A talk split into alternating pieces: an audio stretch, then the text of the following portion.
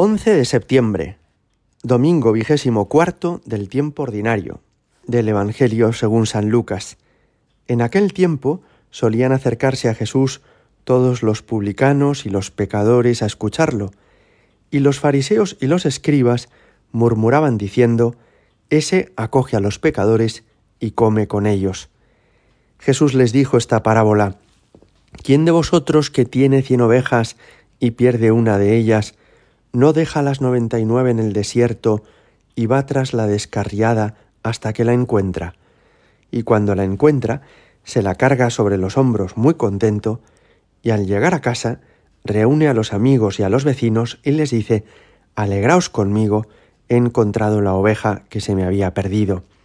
Os digo que así también habrá más alegría en el cielo por un solo pecador que se convierta que por noventa y nueve justos que no necesitan convertirse. ¿O qué mujer que tiene diez monedas, si se le pierde una, no enciende una lámpara y barre la casa y busca con cuidado hasta que la encuentra? Y cuando la encuentra, reúne a las amigas y a las vecinas y les dice, Alegraos conmigo, he encontrado la moneda que se me había perdido. Os digo que la misma alegría tendrán los ángeles de Dios por un solo pecador que se convierta. Palabra del Señor. Hoy escucharemos en misa este fragmento del capítulo 15 del Evangelio de San Lucas, lo que conocemos como las parábolas de la misericordia. E incluso en algunas parroquias se leerán todavía más versículos, incluyendo la parábola del Hijo Pródigo. ¿Y cuál es el mensaje que Dios quiere dirigirnos en este día? Él nos habla, en primer lugar, de cómo nuestro valor reside precisamente en que Dios cuida de nosotros. Es decir, porque hay una oveja perdida que tiene valor, porque su pastor no se olvida de ella. En realidad, una sola oveja o una sola moneda no valen mucho, valen más bien poco. Una moneda perdida se oxida debajo de un mueble, pasan los años, no sirve para comprar gran cosa. En cambio, en las manos de su dueño sí tiene mucho valor cuando se une a todo su capital, a todo su patrimonio. O una oveja perdida por sí sola es vulnerable, cualquier lobo la puede despedazar, y en cambio, con su rebaño, en su, en su hogar, esta oveja tiene mucho más valor cuando coincide con las demás, cuando está unida a las otras. Somos valiosos porque tenemos todo un Dios que es Padre con nosotros y que nos ama. Somos valiosos porque Él nunca nos va a dejar abandonados y porque por muy perdido que estuviera uno, Dios no ha olvidado a esa persona y Dios sigue contando con ella. Pero este Evangelio nos habla además de lo bueno que es Él. Cuando comenzaba diciendo, ¿quién de vosotros si tiene cien ovejas y se le pierde una, no va a buscarla? ¿Quién de vosotros si tiene diez monedas y se le pierde una, no enciende una lámpara y la busca. Nos sorprendemos porque pensamos, pues mira Señor, eso lo haces tú, pero nosotros no lo hacemos. Si tiene uno diez monedas y una se le cae por detrás de un mueble que le exige mucho esfuerzo y sacrificio recuperarla, piensa, pues ya la buscaré otro día. No haciéndome falta hoy, no necesito ahora pegarme una paliza para recuperar una sola moneda. O el que tiene cien ovejas, si hay una que no sabe que ha sido de ella, no va a perder una tarde entera en recorrerse los prados y las dehesas para ver si la encuentra finalmente.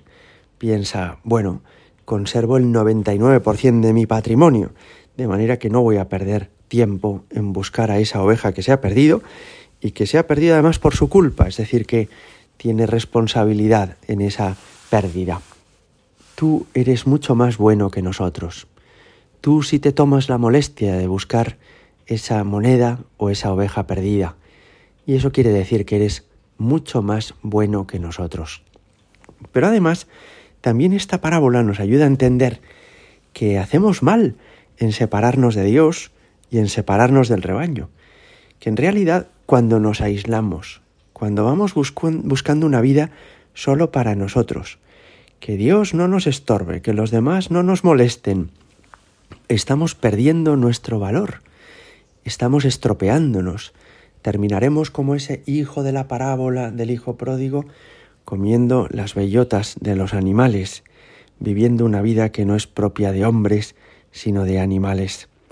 Quizá lo más hermoso de esta parábola es caer en la cuenta que siempre estamos a tiempo de volver, que la misericordia de Dios no tiene límites, y que por eso, aunque uno llevara mucho tiempo perdido, o se hubiera marchado muy lejos, o hubiera hecho cosas muy graves, siempre está a tiempo de recuperar ese amor que se le ofrece en Dios.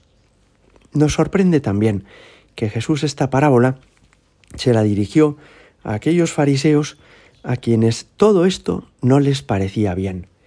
Y ojo, porque aunque hoy en día no hay fariseos, pero todos podemos tener algo de fariseos, en el sentido de que, convertidos hace unos años, ya nos consideramos parte del redil, en las manos de Cristo, como una moneda valiosa, como un hijo que vive en la casa del Padre, y que no nos termine de gustar esto de que Dios, a través de su iglesia, siga buscando a los que están lejos, que no nos termine de gustar, que dedique tanto tiempo la iglesia en tratar de recuperar a los que están perdidos.